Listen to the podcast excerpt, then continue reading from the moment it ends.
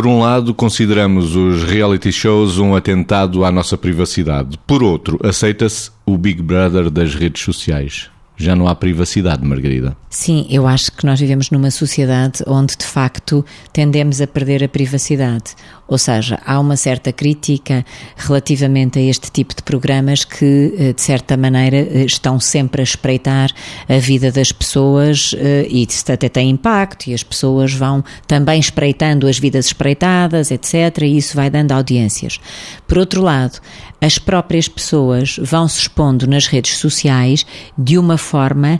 que eh, nem elas mesmas muitas vezes percebem a dimensão. Ou seja, faz-se um diário, eh, às vezes eh, à hora, eh, de tudo aquilo que se fez nas redes sociais e depois há uma queixa de que vivemos numa sociedade vigiada, que efetivamente eu acho que vivemos, mas de qualquer modo, apesar de, por um lado, nos incomodar imenso viver numa sociedade vigiada e termos a noção que isso é altamente perturbador, nos tira a liberdade, etc., por outro lado, parece que se vive numa sociedade sociedade em que se procura essa perda de liberdade,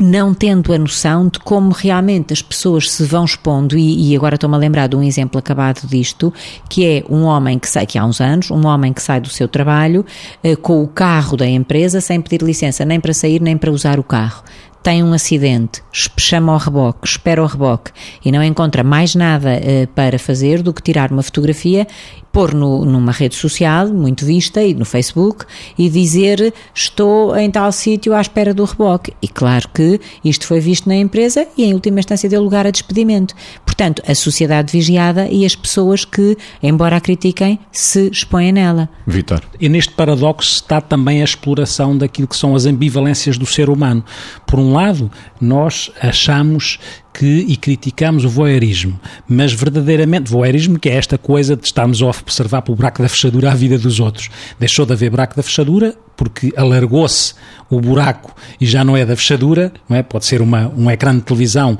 pode ser o que passa através da, da net, mas, como eu dizia, explora muito a ambivalência, porque nós criticamos o voyeurismo, mas parece que depois temos alguma inveja, ou algumas pessoas têm inveja desse voyeurismo. Esta contradição faz com que as pessoas, por um lado, dizem que não gostam de ver programas em que a vida dos outros é exposta, mas de alguma forma vão lá espreitar e depois transportam a sua exposição para as redes sociais, mas com a mesma exposição que é estranha, porque é como uh, não me veem diretamente, parece que não me estão a ver o que eu estou a mostrar porque não me estão a confrontar diretamente. Estas contradições do ser humano faz com que muitas vezes possamos cair nestas contradições, mas como eu digo que são muito bem exploradas, por alguma razão, estes programas têm um determinado tipo de audiência e um determinado tipo de impacto. E por alguma razão, as pessoas, apesar disto tudo, vão para as redes sociais mostrar tudo e mais alguma coisa, abdicando da sua privacidade só porque eh, naquele momento não estão a ser vistas em direto, estão a ser vistas em diferido.